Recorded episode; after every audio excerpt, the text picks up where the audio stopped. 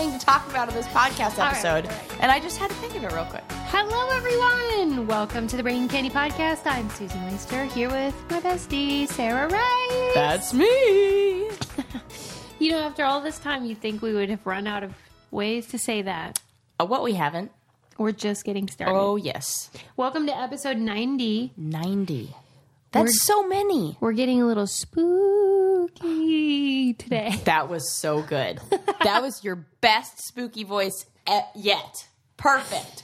No mean- press. That's why. What better way to ring in the new year than with a little death talk? Why not? It's been a year of hey, death. you know, it, no joke. Everyone's dropping like flies. and they just don't stop. It's like uh, there's they're trying to cram as many as we can into this last week of the year here. I read about uh, GoFundMe that was started by some guy who wants to follow Betty White around and protect her from 2016. I will pay for that. Right? That is so funny. I hope Betty White's immune to 2016. I believe she is. I think she is too. We just lost Carrie Fisher. We just lost George Michael. We've lost Prince, David Bowie. Um, who are some other? Oh, Florence Henderson, Yep. my Uh, beloved the dad from Alan Thicke. Alan Thicke. We've already commemorated him. Mm-hmm. Yeah, I mean, I you know I've read some articles about how because of the way that pop culture and celebrity has grown exponentially during the TV age, we just at this exact moment there are so many more celebrities who could die that it seems like It's gonna just keep getting more and more and more, isn't yeah, it? especially because Now everybody's, Everybody's famous famous. any. I mean, thanks for nothing Andy Warhol. cheesy, crazy. That's that's right. So just get used to it. Settle into the fact that people are dying. Don't you see it as a like a way to remind yourself that like Yep. We're all gonna kick it? Yep, I sure do. And you know, I recently had I recently lost my uncle, and that was the first time somebody close to me has ever passed away. I mean, I, my grandfather died when I was like 8, but I was too young for it to all really click and for me to be I don't know, thinking about life and death because of that. Yeah. But then with my uncle passing, I have. What did it teach you? Anything, or what has it sprung to your mind or thoughts? Uh, gosh, you know, as morbid as this sounds, it's a lot more peaceful than I would have even thought or expected. Or, you know, like I had never been to a funeral before and to a cemetery for, and I had this ama- this sense of just peace and calm and like maybe it's because he I felt like he did live a really long life and he was surrounded by his loved ones in the end and it felt like a like closure you know? Mm-hmm. And he was somebody who was sick for a while so yeah, it almost felt like a like a big giant exhale. Yeah. I mean, so a lot of times when people are sick and then they pass, it, even though it's sad, there's still a sense of like, okay, they're at peace yeah or whatever. And I'm not, uh, I'm not, okay, well, I'll also say this. He is Jewish, and uh, that part of, like, the Jewish traditions and faith and, and, and around death was a really important part to him, or really, something that he really cared about and wanted to follow. Uh, and I absolutely love and see the purpose for the traditions and rituals surrounding death in the Jewish faith. Like You like them? I do. what do you like about them? I loved that. Well, one thing is you have to bury them within 72 hours.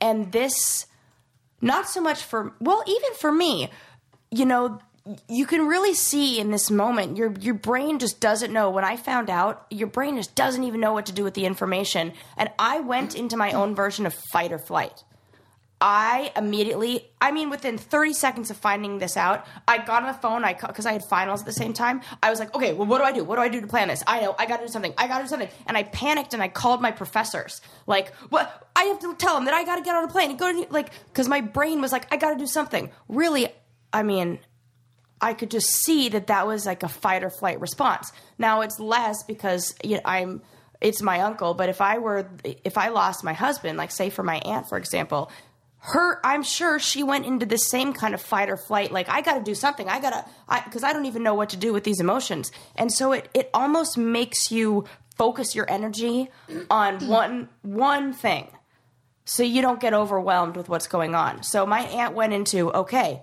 time to get the body to New York, time to bury him, time to get the funeral planned, blah blah blah. And she said it was really comforting to have a goal and have something that you're supposed to tackle right at this moment rather than just feeling like cuz there's a sense of like well what the what do I do? What do I do now? If you don't have that. Mm-hmm. Like what even when when like a, a celebrity that you really loved passes away, you go oh, like, what, what, do I even do? There's like a feeling of I don't know what to do with myself in this moment. I really resent people who make fun of people who get really sad about celebrity deaths because, you know, for many people, I, I read a few posts from um, people in the gay community mm-hmm. um, when George Michael died, and they were saying how when you're when you're have a secret or you're living um, as a gay person but you're not out yet or even if you're out but you just don't know what that means yet a lot of times you immerse yourself in the mm-hmm. fantasy of tv and movies and music yep. and they you can grow very attached to them and i think that's not reserved for gay folks that's anybody that has something that they're dealing with that they might find comfort in the entertainment world. And so there's everyone knows my affection for Cheers. Was just going to say. I was just going to say Cheers and the Beach Boys for you. I yeah, feel like there's so many examples too of like something that re- a book. People and, get really yes. into books, and you don't even know what kind of comfort that person or or a song could have brought somebody in their lowest times. Yeah. And to, that so I I hate when people are all like you you know you don't know them and people die and there's like, people that maybe die you do the know them and you know them in a different personal place that the other person doesn't know them in so when I people can a lot of people it. get very um sanctimonious and are like people are dying all over the world in Syria and Iraq and whatever and you don't care about them well sure we do but that's abstract and hard to relate well, to. if that person in Syria helped me through a difficult time in my life, then yes, I would Right. You know, it's just different. It's different apples and oranges. Yeah. Really. Um, we have a guest later. My uh, I did an interview with John Edward, who used to have a TV show, and he now does um, events around the country that you can attend. And he's interesting. I, I really enjoy interviewing him. I've done I did it on my old podcast mm-hmm. and now again. And Sarah and I are going to see him. I'm so excited. In January at the Glendale event. If you're in LA and you want to come to that, go to johnedward.net and you can um, get tickets to that. And and he might be coming to your town wherever you live. Check it out. But I am very intrigued to see what that's I like. want to see the whole process. What do you expect? Well, I don't know. I go in with a skeptical. Are you familiar with him? Yes. Yes. And I used to watch a show, Crossing Over. What did you think of it? I loved it.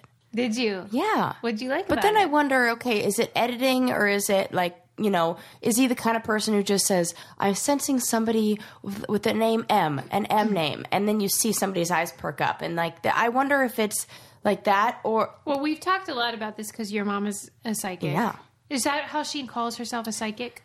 Or does she call herself Maybe she calls herself a medium. Okay. But I mean, so you have a personal connection yes. to this, and you've said this about your mom. Like, is it an intuition? Is it a literal, yeah, uh, know a sense about people that have passed? I still don't know. Yeah, that's what's to me fun about it. Super fun. I wish I had this. He he doesn't call it a gift, but you know sometimes it it, it, it seems like a gift. well, I'll tell you, I was just watching this you know how much I love Vice. And Vice was doing, uh, there's a TV show on Vice called Balls Deep where this wonderful journalist goes, uh, and I'll put a link up to this, or link to this up in our newsletter, but he, uh, really immerses himself in whatever community or culture, and he's such a great reporter or journalist. And uh, he was doing one on morticians and people who do autopsies Yeah, that's cool. and it was fascinating. Why? And this woman, well, what I thought was so interesting is that this woman is a what do they call them? Forensic. I can't remember the, but she does the autopsy, and there's a much different. It's a much different approach working with somebody once they've passed away than when they're alive. Like the whole scrubbing your hands to prevent contamination. It, it was a weird thing. He said he's like usually when you're working on a person who's alive, you try to keep the contaminants off of them. Well, when you're working on somebody who's dead, they're the most contaminated thing in the room, and it's Why? a totally different. them? Well, they're just your body just does It's rotting. Yeah, like a piece of fruit. and I mean the way she attacked this, it was like, oh, I I can't even. It's difficult to. They're not human. What is Th- this called? This Vice thing that you Oh, said? it's called Balls Deep. Is the show? It's great. I really recommend it. Ophthalmologist Dr. Strauss has seen firsthand how the metaverse is helping surgeons practice the procedures to treat cataracts. Cataracts are the primary cause of avoidable blindness. He works with a virtual reality training platform developed by Fundamental VR and Orbis International to help surgeons develop the muscle memory they need. The result? More confident, capable surgeons. And even more importantly, Patients who can see. explore more stories like Dr. Strauss's at meta.com slash metaverse impact. And uh, so, but the thing that I found most interesting about this is that this woman who's so into the science of everything, and you can tell that she's very scientific, uh, she consults with a forensic medium who finds people who are dead and lost and finds dead bodies and find and locates them. And this woman was like, the mortician was like, or uh, autopsy woman was like, I didn't believe I, I the more the more she's right, the more I just have to hmm. think that and so it's almost like this woman who worked with the dead. Her she went into the job with science in mind and then the more and more and more she worked with the dead and worked in this field there became a spiritual factor. There mm-hmm. became she became more and more aware and open to this and it kind of makes me think, well, maybe Well, I know your mom has been hired to help with criminal investigations as well. yes. I mean, hey. Hey, Well, that's the thing. So, like. John Edward, whenever I interviewed him before, I, I realized that he is controversial and that some people think that he and other mediums are taking advantage of people who are vulnerable, who've suffered tragedy and are desperate for closure or peace or whatever. What's so bad if they bring him that though? well, Uh, these the critics would say like you shouldn't profit off of another person's mm-hmm. whatever. But for me, I mean, I bet those people would gladly pay a way more money to feel closure. well, right, and who's to say that he's not actually doing what he says? Right. I that's why I like talking to him because it's like he first of all he's very self-deprecating, which yeah, I love. I listened to his past interview on your show. What did you think? I loved him, yeah. and he doesn't feel like. Uh, it really does come off like it. It's not. He doesn't do the ambush. It's not like an entertainment value. Like You it's know, for like on a um, reason. Long Island Medium. Yes. she's an ambush. I don't like that. reader. So she'll just come up to people in like Whole Foods and be like, "I see uh, Dad, and he's, he's telling me he has a red balloon," and uh, like I love her show, and I think she's hilarious. Um, but a lot of people are critical of that approach. He doesn't do that. Yeah. He does private readings and whatever. But like, let's pretend for a second that all these people are lying, that they can't actually talk Yeah. to the deceased. Does it bother you that they do these readings in No. that case? you don't care either way. I don't care. I really don't because that because it's like I've said a thousand times on here. If you believe it to work, it works. There's a reason why the placebo effect is the most effective thing we have. Okay, so are you inclined to think that they can talk to those who have crossed over? or not? Although recently you've become quite a skeptic. You've denounced your previous astrology I interest. know. You know what's funny is I went to an acupuncturist yes, just yesterday, and uh, she was like, we were talking and talking, talking, and she was like, "Oh, are you? Is your birthday in September?" And I was like, "Why? You think I'm a Virgo?" And she was like, "Yeah." And I was like, well, "Virgo's my rising sign," but no. And in my head, I was like, "Yeah, it's all a bunch of bullshit anyway." But secretly you're kind of like, oh, she thinks I'm a Virgo. you know, I was wondering. I was like, "Oh, I wonder why she thought that." And then, um, but she was like half right. And you know, then in my head, I was like, "Okay, well, you know, some people probably think that acupuncture is like." Hooey balooey or whatever they say, mm-hmm. but I love it. So Yeah. Well, if it, if you think it works for you and if that brings you peace, then you know what it does. And if you see, if you hear those, hey, I want to believe. I'm like Mulder. I can't wait till we go because you're going to be so into it. I'm going to be so into it. And what if? Well, because I'll tell you this. I remember when I talked to you about the women's group that I went to. Yes. So there was another woman there who's also a spiritual healer who does Reiki healing, and she was just an uh, audience like participant. She was like me. She wasn't the person leading it. And as she was leaving, she grabbed me by the arm and she was like, "Oh, I just want to tell you that there's a man with you." No. And I was like, "Okay." Who?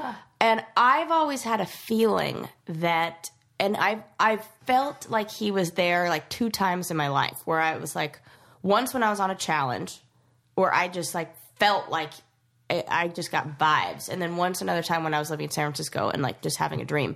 And my grandpa, who's my grandma's second husband, not my mom's dad, but just like her stepdad, was really eh, like important in my life. And he's the one who passed away when I was like eight or nine, you know, before I really knew what all this stuff meant.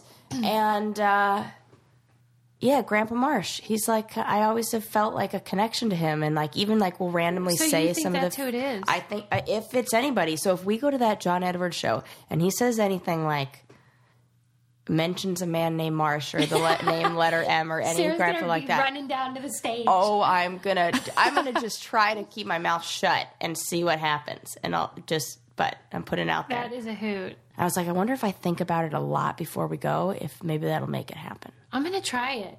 Well, what, who do you got I don't want to say because it's we're going. Oh, that's- after. that's good. Yeah, because I would be so excited, oh my gosh! Could you right? imagine? Yeah. Oh, because I that's what the thing. I totally understand that desire. Mm-hmm. We all miss these people, and maybe have things we hope they say, or there's a desire to know that there's peace Mm-hmm. when people die.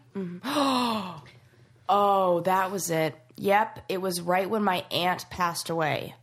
And I felt my grandfather tell me that it wasn't because oh my gosh, she I suspected that it was suicide that she how she died. And I had like a vision, like a I felt one night it was like halfway in between awake and sleep where my grandfather came to me and said, "Don't worry, Aunt Suzanne's here with me and everything's fine." yeah, that was when it was. Okay, okay. Let me ask you this. Yeah.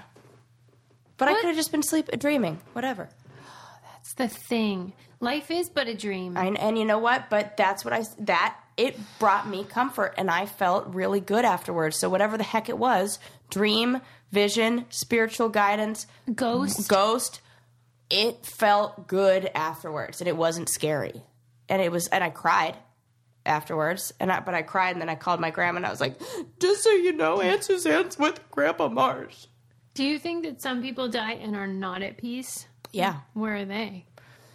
Torment. Heck if I know. Literally. Wait. What do you think? I think trapped energy is a real thing. what the heck is that? Like I think that there's uh there are people there that energy can get trapped from one space to the next, especially for somebody who doesn't have like a spiritual I don't know, or I could be making all this freaking stuff up to just like rest well at night. but for people who don't have a I don't know, any sort of I don't know, maybe a foundation in some sort of spirituality or something that that that could death could be very scary and like just lights out and nothing. And maybe that not wanting to go to whatever is next, whether it be a different dimension, whether it be a different reincarnation, whether it be heaven, whether it be whatever, who the heck knows? I don't know. But maybe there are people who are scared of whatever's happening next and they that that desire to hold on just kind of like makes things linger. Yeah. Were you the one that was I was talking to about I think it was you. Whenever people are on their deathbed and then they like hang on until like someone arrives. Mm-hmm. And I was like, I don't understand that. What does that even mean? Like if you're going to die, you No, die. No, they hang on. and you say you you or whoever it was was saying it's like when you're trying not to fall asleep and then and you you know when you're trying to stay awake Uh-huh. and i'm like oh i get that I get that too. It wasn't me who said that. Oh. But maybe it was, but that totally sounds right. it made sense then to me like It really oh, does I make sense. see how you well, and I that. saw my uncle do that. I saw, and almost like he like did it at the most convenient time. In between Thanksgiving and Christmas, everybody was home. He did it on the weekend, so nobody missed any work in true Jewish that's fashion. generous. Yeah, we were all laughing. We were like, Uncle David was the best because nobody had to miss work. It was well that's what's strange is i was with him on thanksgiving right. and that was Right the first before. Mm-hmm. time i met him i gave him a hug and said hello and he to me seemed really good because Yeah. i knew he had been sick Yeah, And, and, so when you really said good. Hmm. that he passed away, I was like, what? Well, I mean, I just didn't see it coming. I can't even imagine all the other kinds of deaths like that John Edward or other therapists or whoever have heard about what Mm-hmm. Right. the people have had to endure. Yep. I do not know how people do it. As a professional welder, Shayna Ford uses Forge FX to practice over and over, which helps her improve her skills. The more muscle memory that you have, the smoother your weld is. Learn more at meta.com slash metaverse impact. I don't know if this is going to bring if this is good news or bad news for for whichever, but based on studies of grief and studies of um, people losing loved ones, the emotional toll it takes on the individual who's losing the loved one is the same whether it's sudden or whether it's expected. Why? I don't know. So, but that that should bring comfort to those who worry that you know, like some uh, my husband travels a lot and I'm always like, what if he just like what would I do? What if it just something happened to him and like whatever, God forbid. And then it, I don't know, it maybe it'll make like things will be better one day, but oh it's say uh, from what I hear. to say. Oh, and also that shows like it's for somebody who maybe ha was with somebody who was sick for a long time, and people think, oh well, you know, they they knew it was coming. Nah, it's the same. It hurts just as bad. Hmm. It goes like both direction, like both ways. Why do you think, like, it's the one thing we all have in common Hmm. that we're going to die? Yep, It's the one thing. That's it. We were all born and we're all going to die. Yep. That's all we got. that's all. but yet it's still this everlasting conversation and struggle and uh, mystery. I was talking to my yoga teacher about this just this morning What'd about how um, we were talking about never really having the answer, and I said that that's not necessarily the worst thing. Because imagine it's just if we all knew exactly what was happening, we'd just sit around like bumps on a log, waiting for I don't know what would we do, or we would maybe it would change things, maybe it wouldn't. But that whole mystery is kind of what Wait, so if keeps us someone going. said, "I will tell you when you're going to die and how you're going to die," you would say, "No, thank No, you." thank you. No way. What would you do? I'd want to know. And what would you do at that time? It depends on when it would be. Well, what if they told you you had a month? I mean, I'd I'd do some fun things. I sure as hell wouldn't be doing this podcast and like, sending Either that, or we'll just have to like bump it up to episode 100 because I couldn't have you like croaking on episode 90 and like an odd number. It kind of feels like it needs to be something even. You would not go about your routine. You would not No. do your laundry. Heck you wouldn't no. do whatever. But what if they gave you a number that was like in 47 years? You're not. I I, mean, I would. That would be so convenient if I knew. Sarah, you're the worst. you're the worst. Why would you even want to do that? It would help me decide Mm. how the best use of my time would be. Oh my god! I feel like I feel like it would be like every school report ever, and I'd leave everything to the last year. And I'd be like, God damn it! I only have one more year left to get all this shit done. And meanwhile, I was just like sitting on my couch watching episodes of whatever. Do you have a bucket list? Oh, good question. Uh, I've got a places of the world bucket, but you know what's funny is my bucket list is more of a things to do before I have a baby, not things to do before I die. You know what? That's a type of death. bringing the life, death of my youth.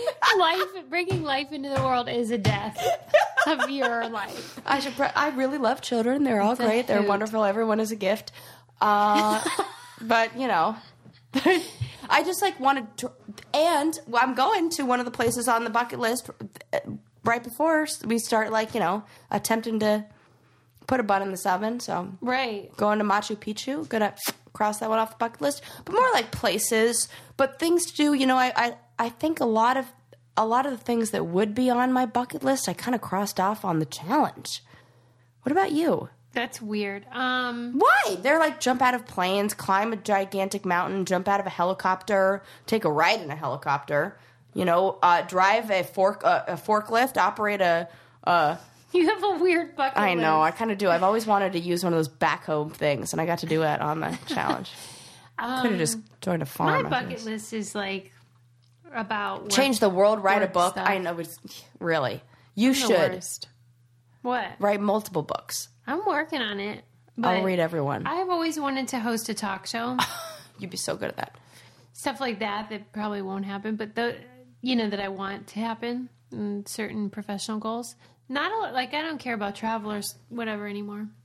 That's well, you probably because you have a kid and you feel more grounded. Yeah, I'll probably feel like that after I pop mm-hmm. one of those things out. yeah. I mean, I think having a kid does change.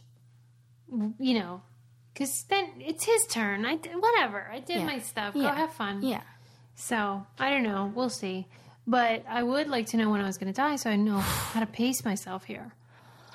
Oh my god, I'm nervous now. That would be the worst thing to know. Um. Okay. Sometimes I think we're so much alike, and then other times I'm like, we couldn't be more different. Well, mean- you know what? Let me say about the travel thing. Yeah. It's mostly the reason why that's not on my list anymore is because of how the airlines have ruined everything. if they were still traveling like they were in the 80s, it would be great. well, I just read 70s, how 60s, the hate it. big, the widest and most comfortable seat Oh, on like a United flight is now is smaller than No. wait is smaller than the smallest Mm-hmm. one was Back in the day. like 15 20 years ago that makes me sick. and I- we're getting fatter and, and so the se- oh. And then it gets worse. I read about how the reason why everything in travel is horrible Yeah. is because it's called calculated misery. So they want to create an environment that is miserable enough that you'll pay more to avoid that particular misery. Uh huh. So if you don't want to um, have a small seat, you'll pay for a bigger one. If you want Oh to God. you know, have a certain kind of food, you'll pay for this. My misery is way higher than what my bank account can afford. right. Or if you want like to get on the plane first, well, you can pay for it. Yeah. So it's a purposeful misery, and that is disgusting. And even as um, gasoline prices went down, they just kept the surcharge, and they're just raking in the dough, Mm-hmm. Yep. and they are all monopolizing. And Yep. so anyway, that's a tangent, but I that's hate why that. Uh, travel. I remember not, when I was a kid and we would go on long trips, I used to take three seats, flip up the center like armrests, and lay out across the whole thing, and it was no problem. Mm-hmm. I have not seen an airplane with three seats in a row empty in 10 years. and they treat you like garbage. And the food is terrible. And then, if we're going to keep going about this, how about this one? I flew to New York, back from New York, coming back from my uncle's funeral. Uh, the I flew from New York to uh, uh, Phoenix, then from Phoenix, California. New York to Phoenix is like a six-hour flight. No television, crappy seats, no TV. My TV, the TVs were broken. Nothing. Did you call them? Well, l- yes, and they gave me 10,000 frequent flyer miles. Uh, but then Uh, I get on the next week to go the opposite direction. TV broken. and then the thing that pisses me off is that on the flight from Phoenix to California, that's only an hour and a half. Television's in the back of every seat. Right. Why don't you put that plane when I'm flying really far? See. And now I got to press the call button every five minutes for you to give me more wine. See, this is why we don't care about the stuff in Syria because we have these problems. these important problems. Oh, But don't get me started on the quality of wine on airplanes. You might be be feeding me fucking bathtub juice. Yeah. So, you know, that's for me why travel. I'm like, you know what? If you could teleport me, hell yeah, I want to go Figure everywhere. that one out, would you, people, scientists? I want to go everywhere, but I don't want to deal with your horse shit. Anyway, on that note, um, I spoke to John Edward recently, and I want to share it with you guys. Um, I wanted to ask him about his career and what it's like, and dead people, and Yes. all that jazz. And he's just so nice to talk to. He's lovely, and Sarah and I are going to meet him. And if you want to meet him, you can uh, go to johnedward.net and grab some tickies and go see him in person. Um, he's kind of cool because he has a loyal uh, group of fans as well, and they have like the his fans will meet without him and like go on vacations together and stuff. oh my It's really gosh! cute. wow. Yeah. It's like its own grief group. Yeah, so enjoy this interview with John. And uh, if you would like an additional, we have a bonus uh, interview with our friend Kimmy, who is one of our patrons on patreon.com slash brain candy. Yeah, man. She supports us and she came to our studio and she wanted to talk to us about grief. She's experienced some um, tragedy in her life, so we kind of like had a meeting of the minds and mm-hmm. discussed how to get through stuff like that. And she gives some great advice about how to effectively handle trauma Yes. and grief in your life. So you can go to patreon.com slash brain candy and hear that. As you write your life story, you're far from finished. Are you looking to close the book on your job? Maybe turn a page in your career? Be continued at the Georgetown University School of Continuing Studies. Our professional master's degrees and certificates are designed to meet you where you are and take you where you want to go. At Georgetown SCS, the learning never stops, and neither do you. Write your next chapter. Be continued at scs.georgetown.edu slash podcast. All right, here's John. Sarah and I are going to be coming to one of your live readings. How do you approach a group reading? I look at what the theme of why are all these people brought together and what are the lessons that they're supposed to be learning and why they're coming together. Collect- That's what my kind of like, well, I'm standing on stage. That's what I'm looking for. And then when I'm doing a private reading, I'm looking for what's the what's the nugget that I'm mining for at the intersection of me meeting my client in the universe on that corner. Yeah. What is the nugget of what I'm supposed to get across to them? Wow. So every time is it different? every single time. You can come to five events in a row and you'll have five completely different experiences. What is that about? Because even like I've done stand up comedy and I always am fascinated by how the audience uh, sort of, well, you know, it's like Yeah. there's this vibe, right? And sometimes you kill and it's amazing. And then other times it's like, mm, that fell flat. What Just happened? use the word kill with me. Did you really just that? I did. I, I'm sorry, but it's true. It's what you say in comedy, right? When Right. you do good, you killed. When you do poorly, it's just like, well, it's dead. It is dead. So, Listen, I'm- what I'm is gonna that vibe, though? There, there's been a, it's energy. So when you get a, a, a collective group together, they kind of create an energy and, and it, it's different. Like if I have 300 people in a room and I read for somebody, they're excited, they're exuberant, they're Yeah. like, oh my God, I got picked. if you put 10 people in a room, that excitement goes away and it becomes intense. Oh, wow, that's weird. It's like the Hunger Games of reading. Like it's like a, it's a very very different experience. So you you feel that you can literally feel that. I mean, and there there no joke. There have been events where I felt like the audience that I'm working with are deader than the people that are coming through. Why though? What is it? I think it I think it depends on where they're coming from. Yeah. I mean I mean all in in all seriousness, grief is a debilitating experience. Mm-hmm. And I say to people, if you woke up after you lost a loved one and you were 400 pounds heavier than you were before you lost a loved one, you're carrying all this extra weight. You have to navigate life in a different way. You're bigger. People wow. would treat you differently by viewpoint. They'd see it. But grief is like this invisible 400 extra pounds of fat that people carry around with them and hide or don't acknowledge or don't feel or don't discuss or don't talk about. And then what winds up happening is they're still navigating the world as somebody who's 100 pounds. Yeah. But now all this extra energy they got to carry with them. So it's, it's a process. And when you get all of that together, it can become very, very heavy. So that's where I feel like it's the job of the teacher, the medium, the metaphysician to be able to get in there yeah. and help shake the energy up a little bit.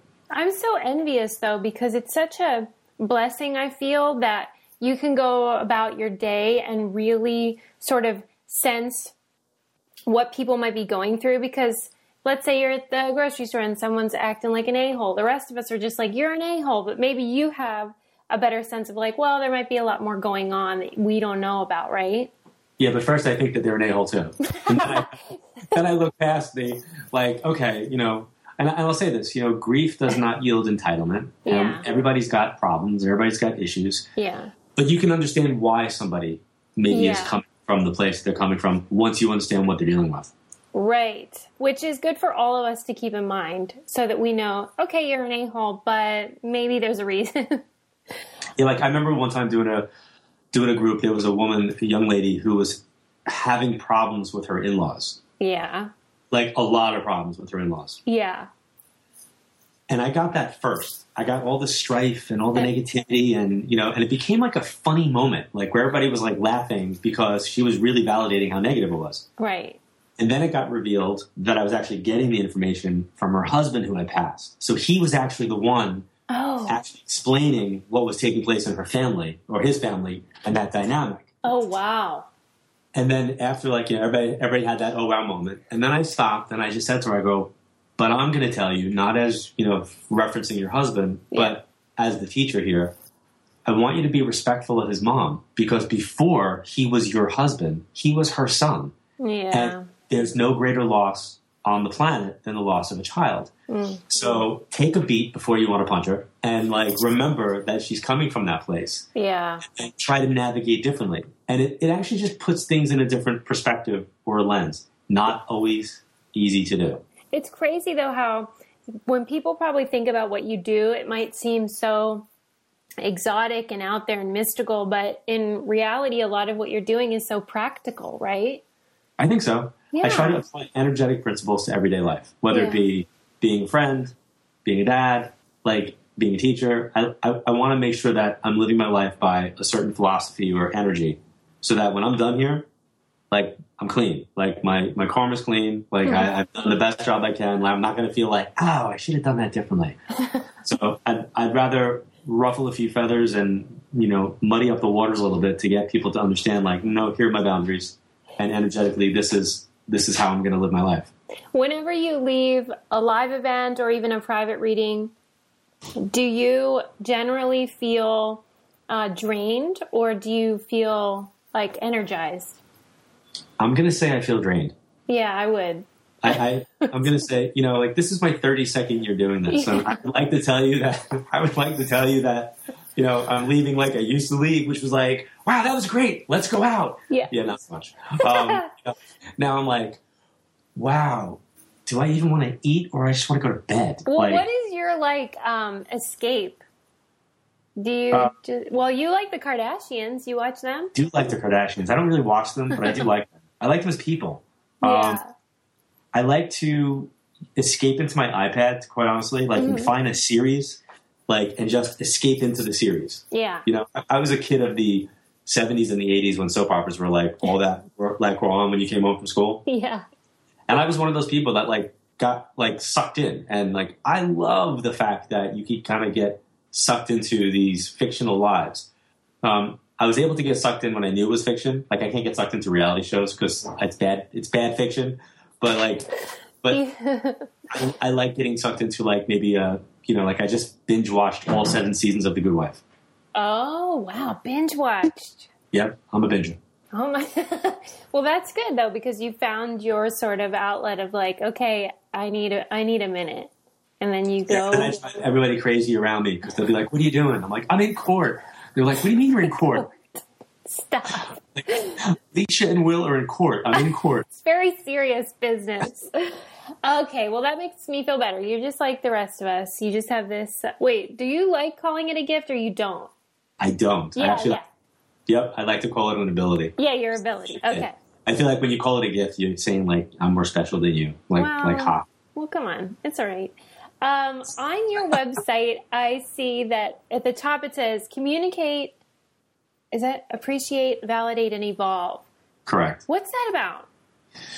So, um, how much time do you have? Uh, many, many years ago, um, I was in. Joan Rivers lost her husband, Yeah. and I had tickets to go see her locally here in New York. And I wasn't sure the event was going to happen, but it did. The event actually happened, and I it was one of the few events I ever went to with my dad. And when the event was, she was brilliant, absolutely hysterical. And then when the event was over, it was a theater in the round. She came back out for uh, like a, a second curtain call, encore, and then she left. Then the lights came up. Everybody was getting out of their seat, and she came back again. And this time, like everybody like turned to look and see like what the big moment was going to be. And she stopped and she did her gesture, her hand gesture, where she waves people down. So people are waiting for something funny, but instead she said, um, "Whether it be the people that you're with or the people you're going home to, please tell them that you love them." Because sometimes you don't get that chance. I know I didn't. Mm. Well, she took everybody from being like so highly laughing emotion to this cathartic feeling of, oh my God, because of what publicly she had just gone through. Mm. And it kind of like, it, it hit me and it stayed. And the next day when I went to work, I was working at a hospital. One of the women in the office said to me, come sit. Shut the door and she goes, you seem off. And she was very maternal. She knew I just lost my mom. She goes, come, tell me, tell me what's going on. So I told her. And she said, that's beautiful. And I said, it is actually beautiful. I go, it just touched me in such a way that I've been thinking about it. You know, my Mm. mom's, and, you know, did I say all the things that I did? And then later on that, that, that day when she was leaving, she knocked on my, my office door and I go, what's up, Kathy? And she went, Joanfully yours. Like it was her way of like letting me know, like she got it and she was expressing herself. So that became like our thing. And then I realized that how many people actually that I read don't get an opportunity to say those things. So I felt like I had a responsibility to voice the platform, whether it be private readings or groups, and then it became radio and television, um, and my books, to get people to communicate how they're feeling, appreciate the people that are in their lives, and validate that connection. So I used to end all my events by saying, communicate, appreciate, validate the people that are in your life, so a medium like myself doesn't have to do it for you.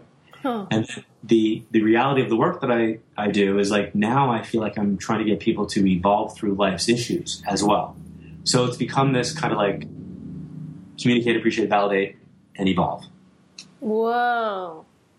So, how do you feel like you're evolving, How do I feel like I'm evolving? Yeah. Um, or I- you know, professionally or or whatever? I think that's a great question. Um, I feel like I'm evolving out of just the guy that talks to dead people in the public persona. That's good. I, I think I'm evolving more into like a life coaching kind of a place in my work. Mm-hmm. I think most importantly, I'm evolving as a person would be as a parent, like trying to make sure that I leave an indelible imprint on, you know, my kids. Like I, I feel like I have to leave, like leave them better than I found them. Like if I got abducted by aliens, like I want to leave my voice in their head, my teachings, my philosophy, so that like they're programmed and ready for. yes. That's good. I love I love those answers. When I was getting my PhD, I um, focused on research on the prosperity gospel, Okay. and you know people that believe that faithfulness will bring them uh, rewards in this lifetime. And I always am interested in you because I feel like you're in this weird middle space between uh, the space after death and earthly stuff. And so your answer really speaks to that because you're moving away a little bit from just being, as you say, the guy that talks to dead people to someone who helps people with their earthly concerns as well. So it's like a little bit of a bridge there. I like that. That's cool. And, and I I feel like when I first started doing this work, I was actually doing exactly what we're talking about, but I was doing it by doing it not by really understanding that I was doing it. Mm. So it's not like I was doing it by accidental intention, if that makes Yeah. any sense. Yeah. And then when I got into the whole media aspect of it, and I kind of felt like that was a machine that I got like pulled into, like it wasn't what I was looking for, but it was what I wound up doing. I recognized and appreciated the platform that it provided me with. Yeah. I wanted to do so much more than I was allowed to with crossing over. And I, I remember them saying like, no, no, no, this is what we need. The people, the people, the audience wouldn't be ready for anything else. And, you know, there were even promos. If you go back and find old promos for crossing over, it's like, you know, me walking towards the camera and it's like John Edwards is a man with a singular gift. And I'd be like, okay, one, I hate the word gift.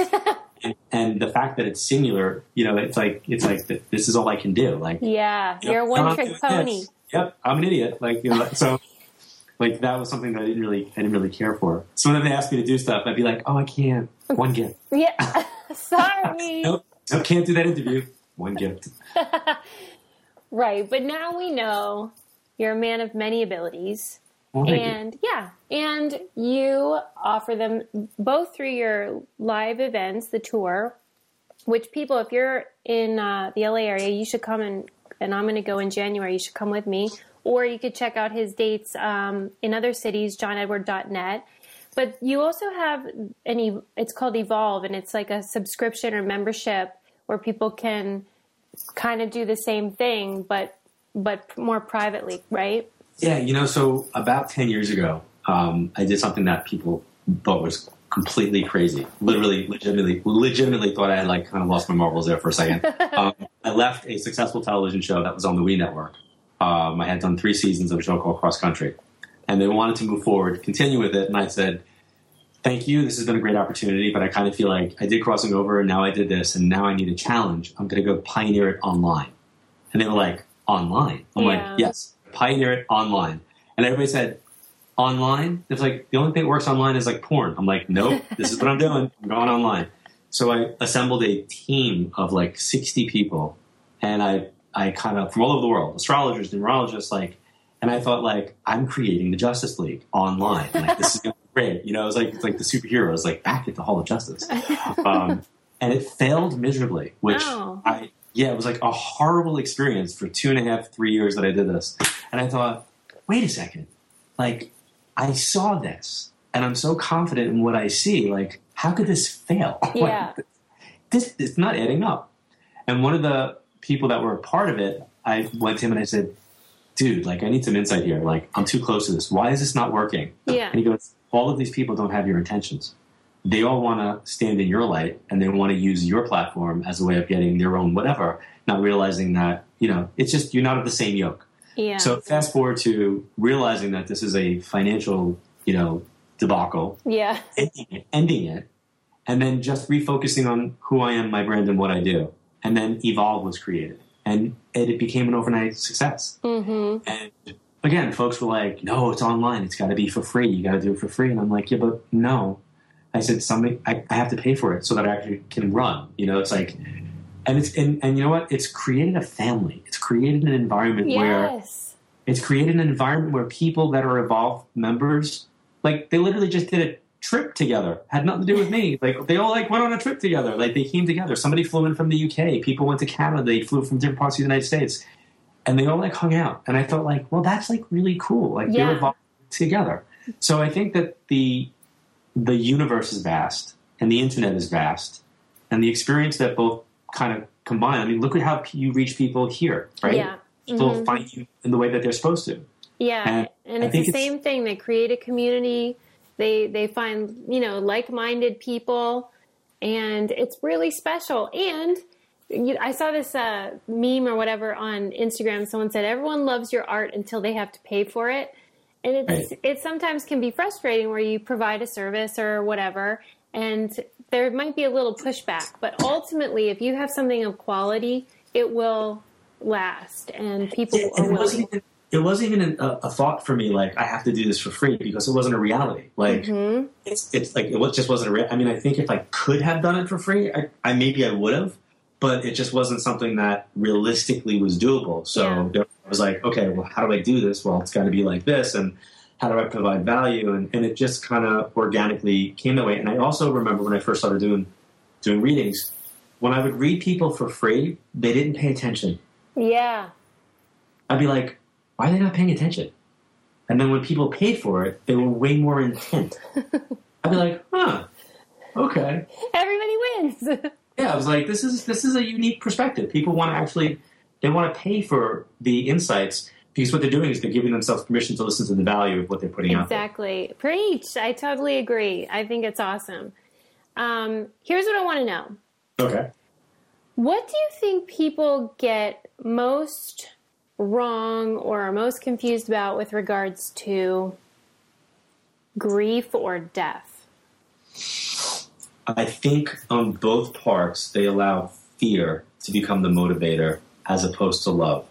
I think that they go to a place of I'm never going to see, hear, or feel this person. Mm-hmm. It's kind of like when a kid has to go to the doctor and they don't know what's going to happen, but they have a meltdown and they have a freak out because of what they think they're going to experience or what they think is going to happen or they think they're going to get a shot and they have that white lab coat syndrome thing as opposed to when it's all over then they're like that's not so bad so I, I think because of the big issues in life fear gets in the way of the concept of death Yeah. or the inspiration of understanding the potential that the soul and the consciousness moves on i think fear gets in the way of health because people are afraid they're going to get sick, so they fixate on the fear of getting sick and they manifest illness instead Mhm. of wellness. Mm-hmm. And I recently was talking to somebody who was basically diagnosed with a very severe illness. And I said to him, listen, it's really important. It had to do with a partner. I said, it's very important that in order for them to actually heal the individual, they have to confront the whole self, which means you have to confront death before you can actually live. So if someone's dealing with a terminal illness, they have to confront the concept of dying. Hmm. They have to confront the actual illness and what made them ill in the first place in order to heal the physical body, which means you got to get into on a cellular level. You have to understand why you got sick in the first place. Mm-hmm. And people don't really want to do that. No, people want to order by number at McDonald's. They want to, you know what I'm saying? Like, they don't want to make the healthy meal at home. They don't want to go shopping for the food. They don't want it to be, you know, they want to just be like, can I order by number or can I buy it in a bag? so you encourage people to do a little bit of that work because it'll pay off ultimately. If they do it for real, I really mm-hmm. truly believe. I remember when my mom was sick and I was sitting next to her bed and I was like, okay, we're going to do like visualization exercises. We're going to get in there. We're going to visualize the cancer. We're going to this. We're going to do. That. And I remember her looking at me going, "Y- you have to do it for me because I can't, I can't see it. And Yeah. I, I'd be like, no, I, I actually can't. I was like, that's like asking me to like do cardio for you. I, I, I can't do that. You know, I can't do a couple extra sit ups and you get abs. Like that doesn't happen. So yeah. it's important for people to do the to do the work and actually own their choices and own their energy. What do you think is something that people take away after they're with you about um, how to heal or or um, mend themselves after losing a loved one that you teach them or that they see in you?